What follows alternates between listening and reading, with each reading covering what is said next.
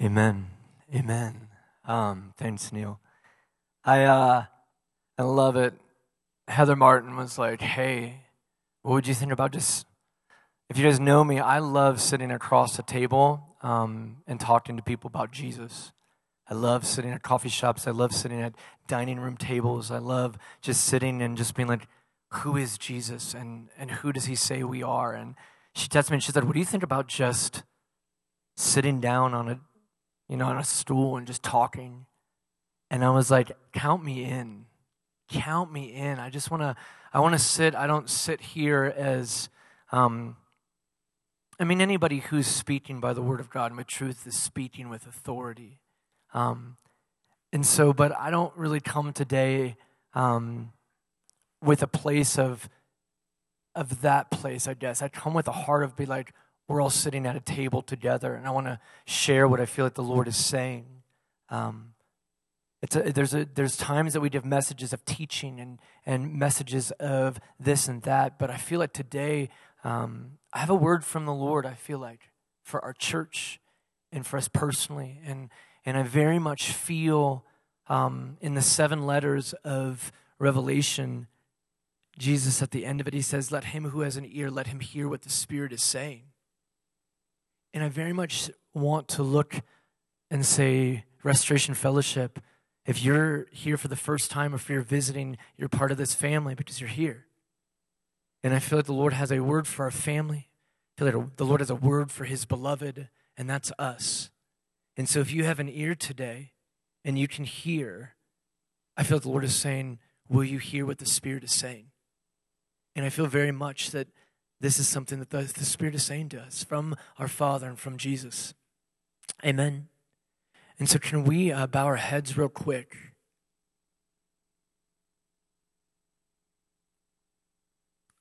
So, Father, thank you that in various times and in various ways through the ages that you spoke um, through the prophets to the fathers, but today you're speaking directly through your Son. And we thank you that your Son speaks to us directly through the Holy Spirit. We thank you that the Holy Spirit is full of grace and full of truth. That in everything that Holy Spirit that you're speaking to us through your word today is filled with the grace and the peace of our Lord Jesus Christ and the Father. And so, would you open our ears today, on this day, on Family Sunday, on the last day of the year, as a new season is coming? As you're doing a new thing, shall we not know it? And we say, as, as the beloved, that we will know it because you're speaking to us. So open our ears today. We say we have ears, we hear, and we want to hear what the Spirit is saying. And so I ask for every heart, every ear, every mind to be open with clarity. What you're saying today.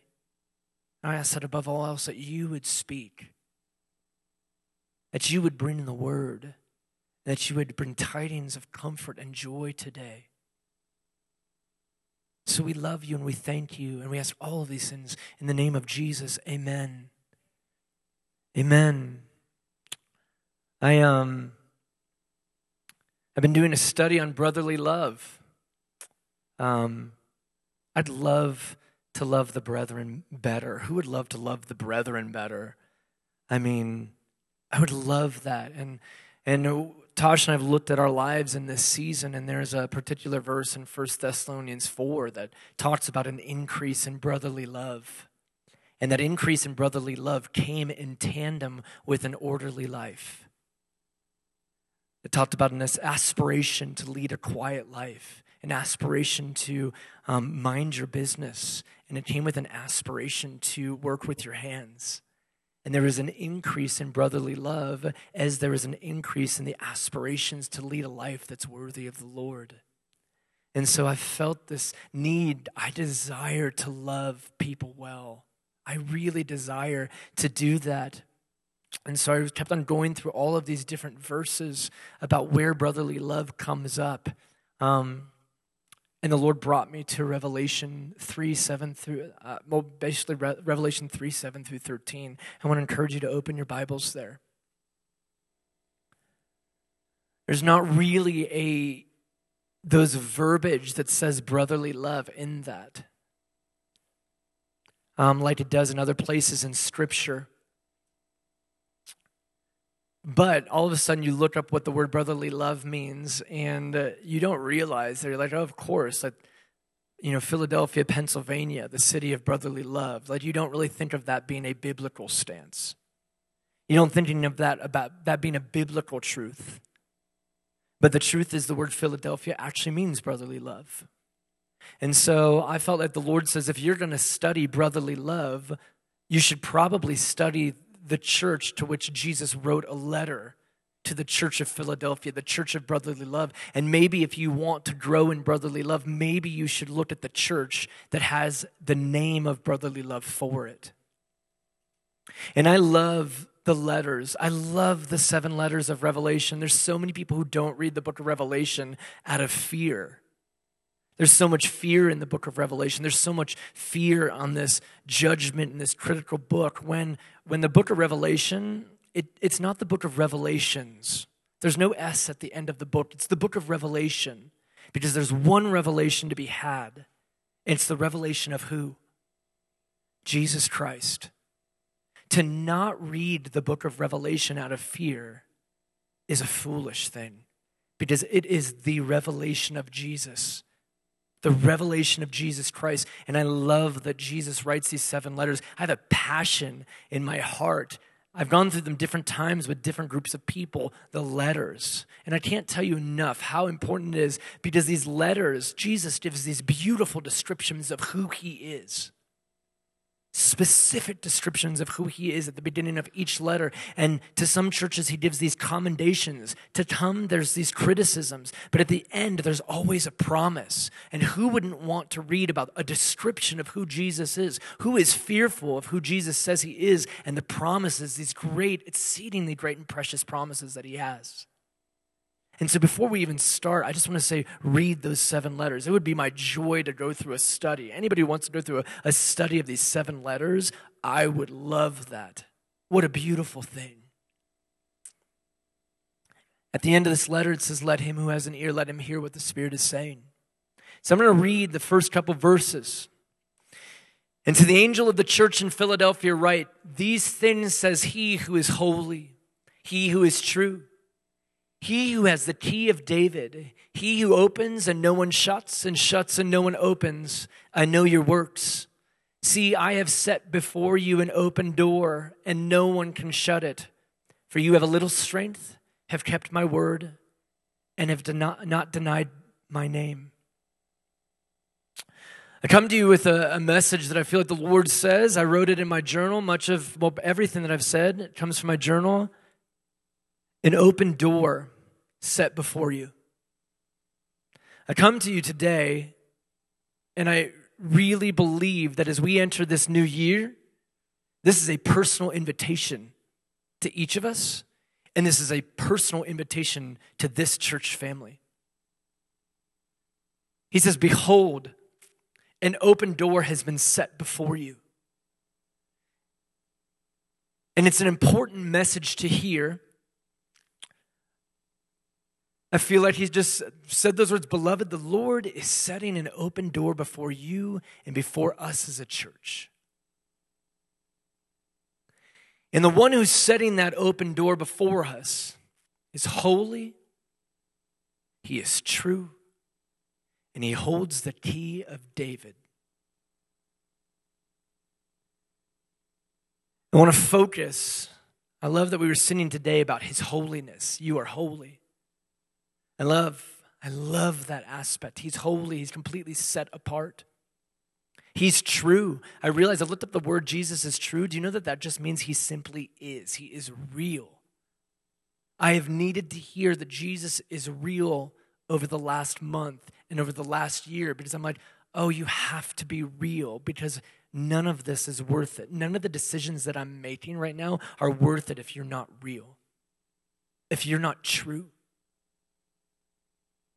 I want to focus today, and I feel like the Lord is focusing on Jesus holds the key of David. And he opens doors that no one can shut, and he closes doors that no one can open. It's a reference in Isaiah 22 22. It talks about uh, the key of the house of David I will lay on his shoulder, so he shall open and no one shall shut, and he shall shut and no one shall open. Um, in that reference, in a lot of ways, I could go over and explain it, but I'm like, it kind of went over my head. And so what I was looking for was in 2 Samuel, David was anointed king. So when you think of the key of David, he was anointed king. And in those days, these strong cities, there was one place that you could enter in. It was through a what? Do you know? A gate. There's this huge, large iron gate. Was the key lock on the inside or the outside of the gate? It was on the inside of the gate. So David ruled um, from a place from Hebron for seven years, and then in Second Samuel it talks about it. And I'm just going to read it real quickly. And the king and his men went to Jerusalem against the Jebusites, the inhabitants of the land, who spoke to David, saying, You shall not come in here, but the blind and the lame will repel you, thinking, David cannot come in here. Nevertheless, David took the stronghold of Zion, that is the city of David. Now, David said on that day, Whoever climbs up by way of the water shaft and defeats the Jebusites, he shall be chief and captain. Therefore, they say, The blind and the lame shall not come into the house. Then David dwelt in the stronghold and called it the city of David. You couldn't open the gate from the outside. What did you have to do? You had to open the gate from what? You had to open it from the inside. The key of David actually was the key that opened things from the inside and let anything in or kept everything out. And so the key of David was really meant for the gates of when you look at that, he finally ruled and reigned over all of Israel. But he needed somebody to go on from the inside, and he needed them to unlock the gate because nobody had the strength to break down the gate. And so the truth is, Jesus holds the key of David from the inside because you can't break it down no matter what strong or strength that you have, you can't break it down. And so the one who holds the key of David can unlock doors and he can lock doors. And anything that, that is shut cannot be opened. He alone has that. And I'll tell you, I felt a little bit of a fear of the Lord thinking of that. An open door has been set before you. Um, the, but when we went through uh, the Songs of Ascent, tribe went through Songs of Ascent, and one of the songs said, Psalm 122, it says, I was glad when they said to me, Let us go into the house of the Lord. And sounds so good. You're like, oh, I'm so glad when they said, let us go to the house of the Lord. But then I thought to myself, do I really love that invitation, knowing that the journey to get to the house of the Lord was treacherous, and it was tumultuous, and it was difficult, and there were things lost along the way, and I faced tribulation and persecution. Am I actually glad to go to the house of the Lord? Beloved, are you glad to be on the journey to the house of the Lord? And before we answer, be very quick to answer and say, Yes, how glad are you when things are difficult? Is your heart full of joy when, when you have a sickness that's not being healed? Is your heart so glad to go in the house of the Lord when you have to be patient with someone who is unkind to you? And are you joyful when they're saying, hey, come on, let's take this journey to the house of the Lord because we're going to enter in, but it will be tumultuous on the way and I might have to give up a lot of my comforts and my ease? Are you glad when they said, let us go to the house of the Lord and I don't know? And so when the Lord says, I'm going to set an open door before you, I've realized I don't know if I'm actually glad to walk through that door. Do I really love the invitation? And do I really know what an open door means? We've, as a church, talked about being a city of refuge. Many people love the idea of being a city of refuge because it means you're safe from everything. And biblically speaking, I will just tell you that is not what a city of refuge is.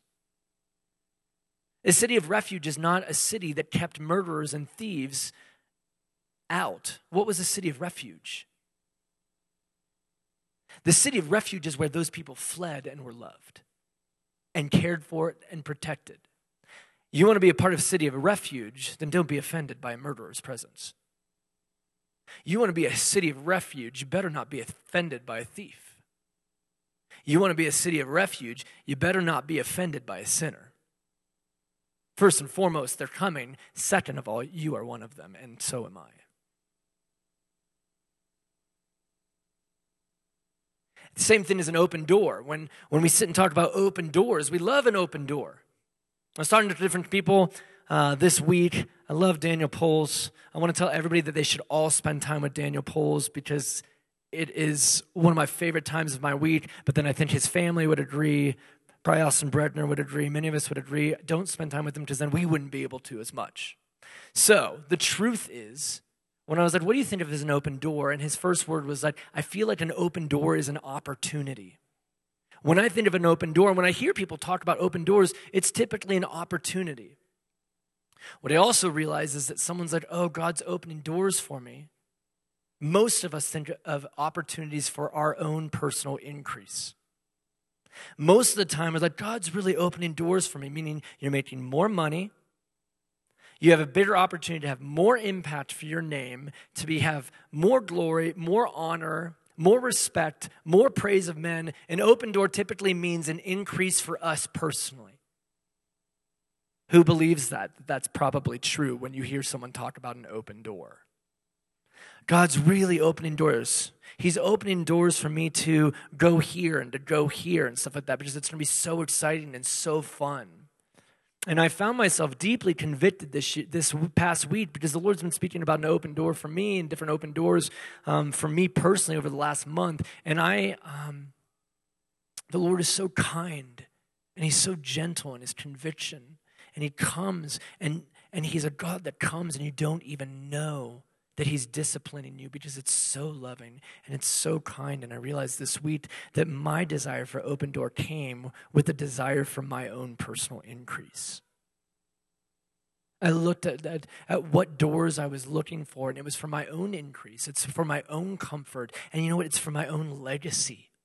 Do you know how many open doors we desire so that we can leave our own legacy? You know how many open doors that we think are better because we'll make more money doing something? And the Lord so gently corrected me. And you know what He said? Felt like He said, What if the open door set before you is an opportunity to decrease so that I would increase? As we're searching for open doors, beloved, this as the time and the seasons go by, I want to encourage you and I want to ask you that question on behalf of what I feel like the Lord has been asking me, is asking us. What if the open door that we're looking for this season is not for our own personal increase? What if it's not for your increase in money? What if it's not for your increase in stature? What if it's not for your increase in ministry? What if it's not for your increase in friends? What if the open door that the Lord is giving to us today as a church and personally, what if it's for our decrease? And what if it's our decrease so that He can increase? And how offensive is that?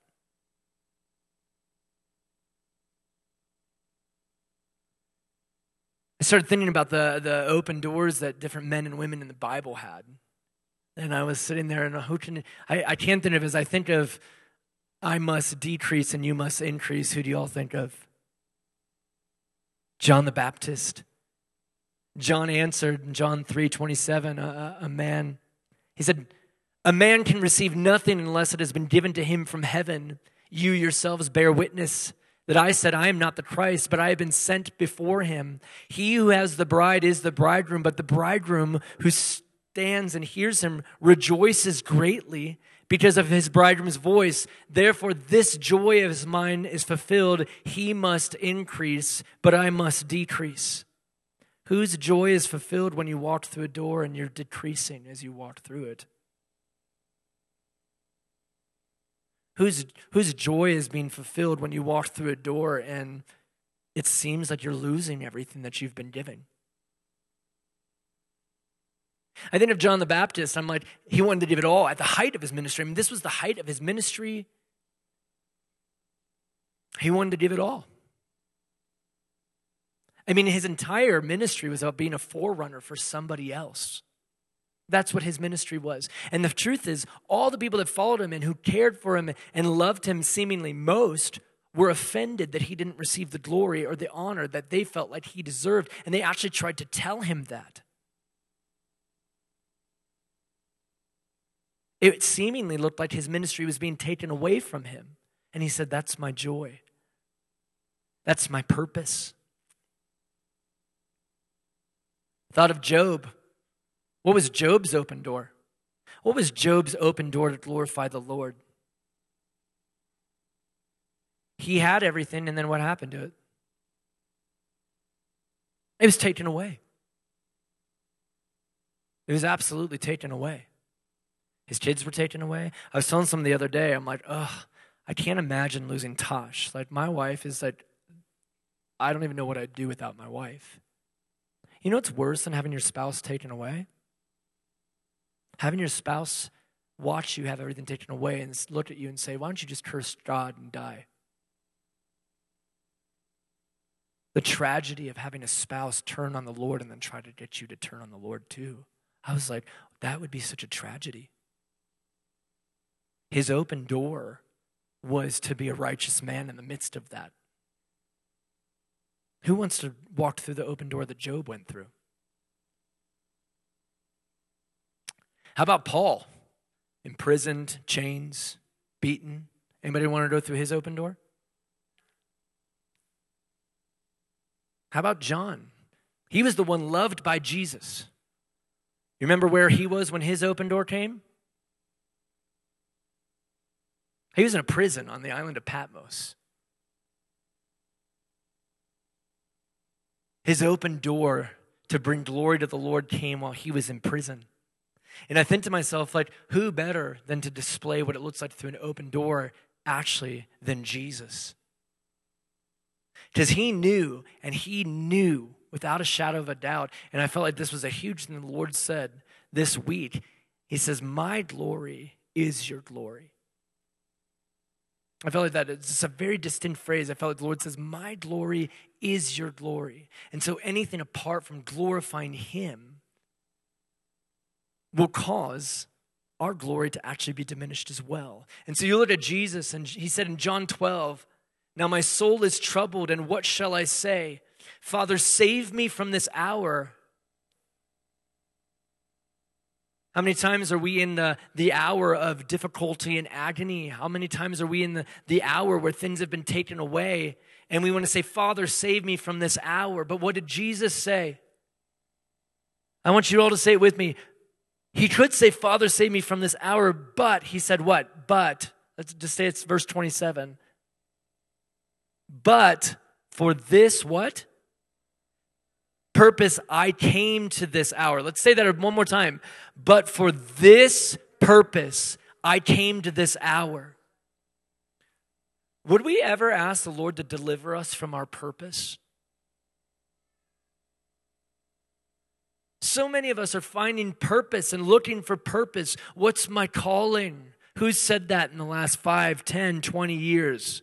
What's my purpose? What's my calling? And yet, how many of us are asking the Lord to deliver us from our purpose and our calling because it's just too hard?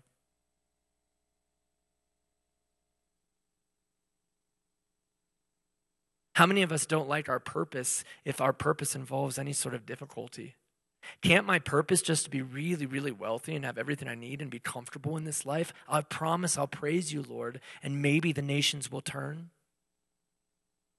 So sorry, guys. I'm so sorry. The nations are not going to turn to Jesus because the church is resting comfortably.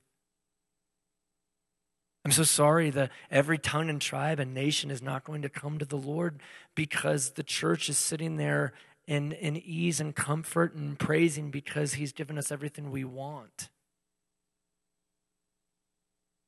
the open doors of opportunity, if it's only for the wealthy, if it's only for the, the honorable, if it's only for the perfect, then the world is not going to turn to the one because that's not what Jesus demonstrated in his open door.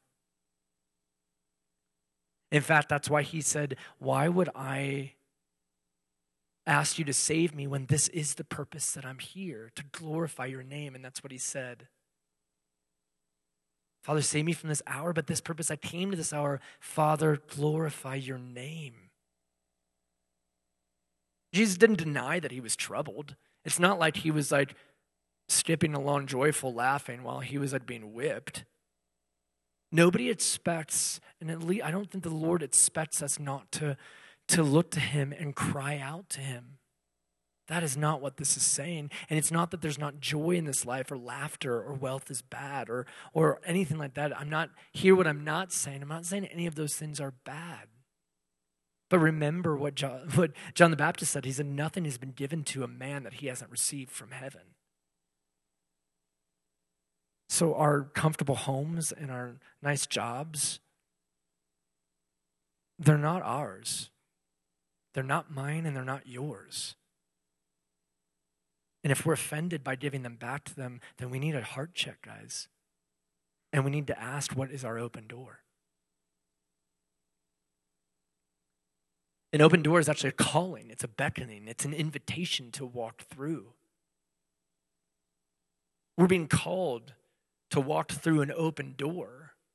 How often are we asking to be delivered from the very door that's in front of us because we don't want to walk through it because of what might happen if we do or what might be taken away? Jesus answered the call, though. He answered every invitation. And for the sake of even that moment, he looked and he's like, I know I would decrease all for the sake of making known the Father. And because he understood that an open door was an opportunity for his own decrease, that the Father's glory might increase.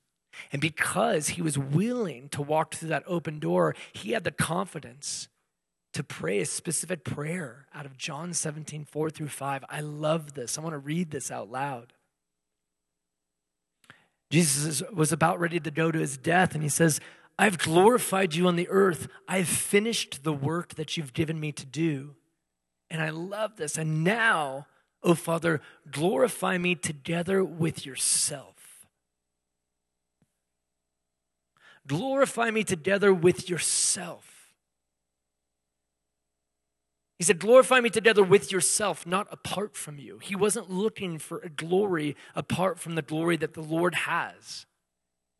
And I tell you, I, at times, even in this last week, this last month, have been looking for my own glory apart from Him. I've been looking for my own ease, my own comfort, my own legacy, my own wealth.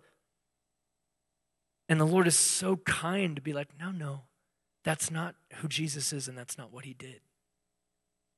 He was actually looking to be glorified together with the Father, not apart from him. And then Jesus called the disciples to be exactly like that in, in, Matthew 16. He says, If anyone desires to come after me, let him deny himself and take up his cross and follow me. For whoever desires to save his life will lose it. But whoever loses his life for my sake will find it. For what profit is it to a man if he gains the whole world and loses his own soul? Or what will a man give in exchange for his soul? For the Son of Man will come in the glory of his Father. The open door is an invitation to pick up your cross. The open door is an, an invitation to lose your life, knowing that whatever you give up, you'll receive back a hundredfold. What did Job receive because he was a righteous man after he lost everything and continued to be righteous? What did he receive? He received everything back and he received double.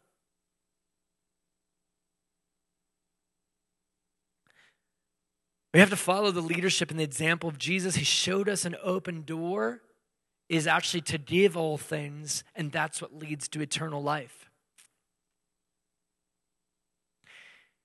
The example of who Jesus is, the one who holds the key of David. What is the key of David? The keys to what? He's a king, so what is he going to have? What was that? He has a kingdom. A king has a what? He's got a kingdom. He holds the key of David, right? You know what Jesus does at the end of the age with the keys that he's been given? The keys He's been given? 1 Corinthians 15 says it. I'm going to read it. Then comes the end when he, Jesus, delivers the kingdom to God the Father, when he puts an end to all rule and all authority and power.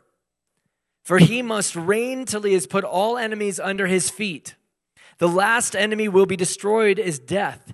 He has put all things under his feet, but what he says, all things are put under him. it is evident that he who put all things under him is accepted. He's the exception.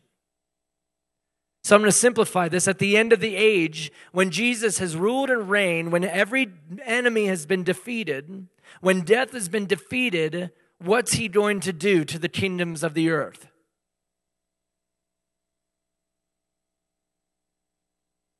What's he do? He gives them over to who? Who? His father. And when does he give him over to his father? When everything is what? Defeated. Does that seem fair? Who's ever done all the work and then handed it over to someone else? Who's ever been at a job where you labored and labored and labored and labored and you did everything and someone else got the glory?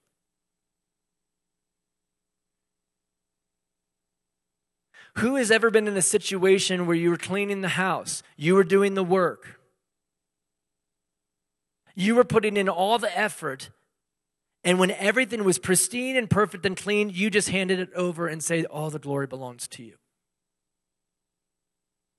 Because that's what Jesus did. And not only that, he subjected himself over to the Father. That's what happens at the end of the age. The one who holds the key of David, he hands it over when everything has been done and all the labor is over. And you want to know why? Because it all belongs to the Father anyway. All of our successes, everything that we do, guys, beloved, everything that we are good at, it's not ours. All the things that we're setting up. This church, I love this church. It's not ours. I have such honor for our elders and for our admin team. I have such honor for our directors because they're working and laboring in so many different ways that many of us are not. And we're laboring and they're laboring and it's not theirs. At the end of the age, all the labor that's been done in this church, all the people up here leading worship, people serving hospitality, doing sound, it's all His. All the talents that we have, all the money that we're tithing, all the, all the things that we're giving to each other, it doesn't belong to us. And I'll tell you, if we're offended when we're having to give up, or we're offended because of all the labor we're doing, or the things that we've earned or we've done, we are not acting like Jesus. And we are not walking through the open door with the joy that Jesus has. all of our victories, all of our successes, all of it will be given over to the Father, just like Jesus did. And then in return for giving everything, we get to be glorified together with the Father, just like Jesus. Because did you know that the Father gave Jesus his glory? It says that in Isaiah 42, he talks about Jesus. The prophetic word about Jesus Behold, my servant whom I uphold, my elect one in whom all my delight is. I have put my spirit upon him, and he will bring forth justice to the Gentiles. Verses, a couple verses later in verse 8, it says, I am the Lord, that is my name, and my glory I will not give to another. It doesn't mean he won't give his glory to anyone. It says, I've already given my glory to Jesus, and I'm not going to give my glory to anyone but him.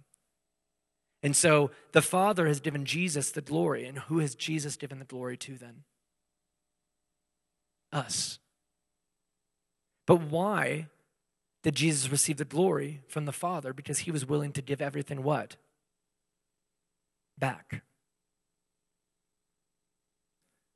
Just like the Father has given Jesus the key of David, what will Jesus give to us? He holds the keys of the kingdom. It says it. The key of David. It says it in Revelation 3. And that's why there can be an open door. But what has he given us? Well, Matthew 16 says it. And I will give you the keys of the kingdom of heaven. And whatever you bind on earth will be bound in heaven. And whatever you loose on earth will be loosed in heaven. We've been given the keys to the kingdom. Do you know that? Beloved, we have been given the keys of the kingdom. Jesus was given the key of David to the kingdom. And what's he going to do at the end of the age? He's going to give it back to who? Are we? Or are we going to try to hold on to the key? It's no wonder that Matthew 16 says, I'm going to give you the keys of the kingdom. And just verses later, that's when it says you're going to have to pick up your cross as well. Take the keys, but you know what else you're going to have to take? The cross. When did John's open door happen? When he was what? He was in prison. Revelation 4, it says, After these things I looked, and behold, a door standing open in heaven. And the first voice which I heard was like a trumpet speaking, saying, Come up here, and I will show you things that must take place. Is it any wonder that what he saw was one seated on the throne, and he saw elders laying down their crowns before him, crying out, Worthy? John's open door was to see God in his glory and then witness men laying down their crowns. The keys will come with a cross. The open door and the crown will most likely come with chains and imprisonment. You want the crown? You want the crown that God wants to give us? Do we want the crown? But will we take the chains that men offer? We want the keys to the kingdom of heaven, but will we take the cross? That's the open door.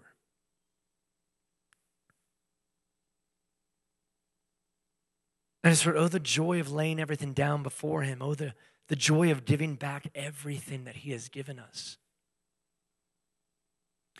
Has anybody ever heard of the great exchange? Has anybody heard that phrase, the great exchange? Typically, I hear the great exchange spoken of when Jesus came the first time. The great exchange of his cross, he died, and, and we get to turn in our filthy rags. What do we get to trade them for? Garments of praise, white garments of praise. That's what we get to trade for. What a great exchange. Anybody here ever had somebody give you filthy rags and you give them your favorite jacket? Anybody here ever have like your favorite ski boots? And someone give you completely broken ones and you trade the, your best? That's what Jesus did the first time of the great exchange. What I realize though is that there's a second great exchange. At least that's what I believe. By the way, everything that I say, please check with scripture. Like these are things that once I'm having conversation with my family, with my friends, with the brethren. Like I'm having these conversations. I'm not telling you what this is and everything is perfect that I'm saying. What I'm saying is my perspective and what I believe the Lord is sharing with me. You just have to go and find this revelation on your own. And so when I say this, I believe that there's a second grade exchange that I've never heard about, and I felt the Lord was that there's a second grade exchange. We traded our sin for justification of his blood when he died on the cross. But what about when he returns? What's the great exchange? I wrote, Does he not offer a great exchange then as well? Does he offer not a second great exchange? Because we will have an opportunity to give back our keys and lay down our crowns. He's given us the keys of the kingdom, and he's given us these crowns that he said that you'll have dominion over the earth, over all these living things. But I feel like there's going to be this second great exchange the keys of the kingdom, the dominion of the earth, those things that God has given us freely that don't belong to us apart from Him. These things we will give back in exchange for being glorified together with the Father and the Son. I was telling Daniel, I was like, it's like someone giving us a hundred dollars. Someone gives you a hundred dollars and then that same person was like, if you give me that $100 back, I'll give you a million. It's like somebody giving you something and saying, if you just give it back, I'm going to give you more. Has anybody ever done that? Have you ever given someone $100 and then be like, if you just give that back, I'm going to give you a million? Just to see if you'll give back the 100 and believe me for more. And then the second great exchange is all these beautiful things that he's giving us in this lifetime and handing it right back to him, knowing that the greatest thing that we can ever receive is to be glorified together with the Father and the Son. And I think that that's the second great exchange. And I think that we are constantly, day by day, being asked by the Lord if we will walk through the open door to hand back that which He has given to us, or if we're just going to cling, cling, and cling to all these things because we've earned it and we deserve it on this side of eternity. Because He says, you know what came with the open doors in the Bible? First Corinthians tells us that with the open doors came adversaries and people against you. In Acts 14, the open doors came with tribulation and trials. In Colossians 4 2 through 4, the open doors came with chains and imprisonment.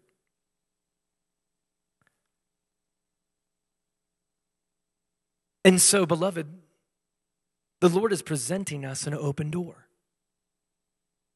He's presenting each of us individually with an open door to walk through. And I actually believe that this is a word for our church.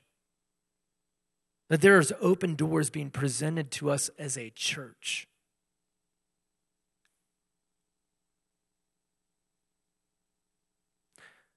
Can I have a couple? My kids are going to come up. Can I have a couple? If you're under the age of 13, can you come up here, please?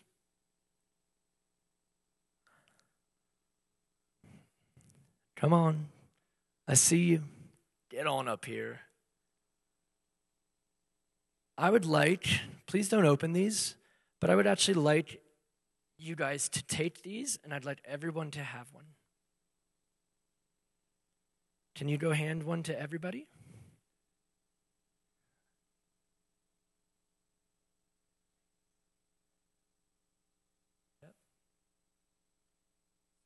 Careful that nothing be careful that nothing falls out. Good job, you guys. Can you make sure that everybody has some? Everybody gets one. Perfect. Sweetie.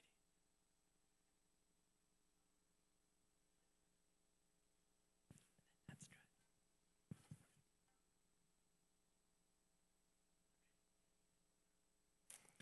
Please don't open them yet.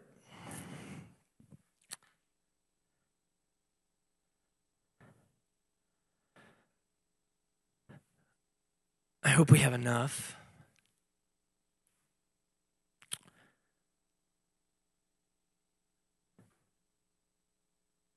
I feel like we have an opportunity. Kayla, do you want to come on up? I really feel like we have been given an opportunity as a church. I think that we've been given an opportunity in our personal lives. And, and I don't come with this message lightly, but I also don't come with this message with a heavy heart and a burden and say, okay, everybody should walk away feeling burdened. Because we do have the keys to the kingdom, you guys. We have been given by Jesus, the one who holds the key of David, we have been given authority in this earth. Did you know that? To loose things on the earth as it is in heaven, to bind things on earth as it is in heaven. We have been given that. We've been given from the, the beginning dominion over this earth. We've been given dominion in the name of Jesus. And with that crown and with that key comes a cross. And it might come with the chains, and it might come with persecution. And I want to encourage us today, it's time to walk through an open door.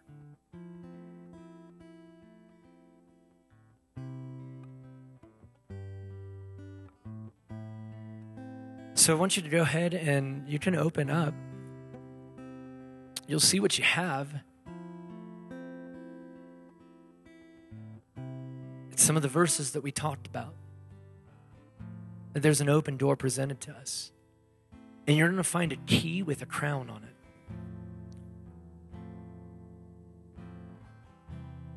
And we're going to take some time to talk to the Lord.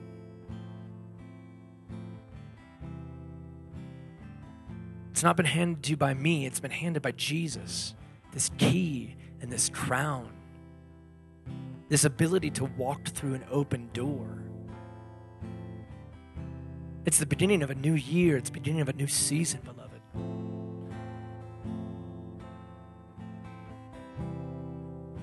The cross given by men and the crown given by the Lord, the chains possibly given by men and the keys given by the Lord will be given together on this side of eternity and not one without the other.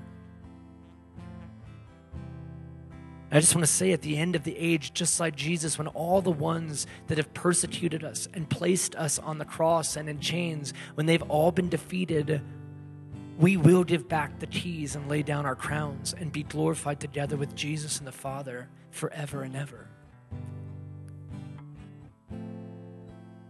But we've got to we've got to come into alignment with who Jesus is. We've got to.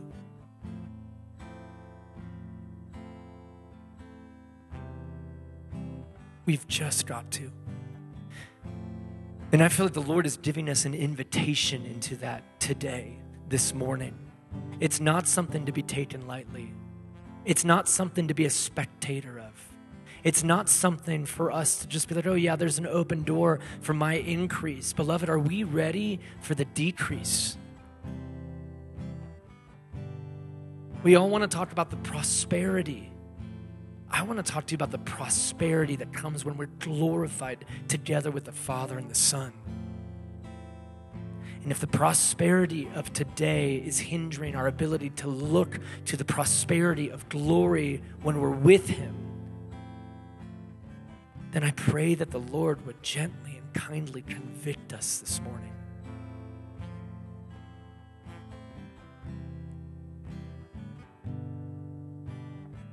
And so, as Kayla plays, can we go ahead and just turn off some lights? This is going to be a time of ministry, but it might not necessarily just be people praying for you. This is actually a time to let the Lord minister to you. There are other seats like around the room. There's people that can sit against the wall. There's people who can come up and sit and kneel. We're going to actually have a time of ministry, not where people are praying, I'm not going to sit on the mic. We're not going to be on the mic. We are actually going to ask for a time with the Holy Spirit to minister to us on this word. So I would encourage you actually, if you need to get out of your seat, we're going to take about five, ten minutes and ask the Holy Spirit to minister to us about who Jesus is, about what open door he's presenting for us. And can we go ahead and turn off some of those lights? Like, let's set this, this is a place of ministry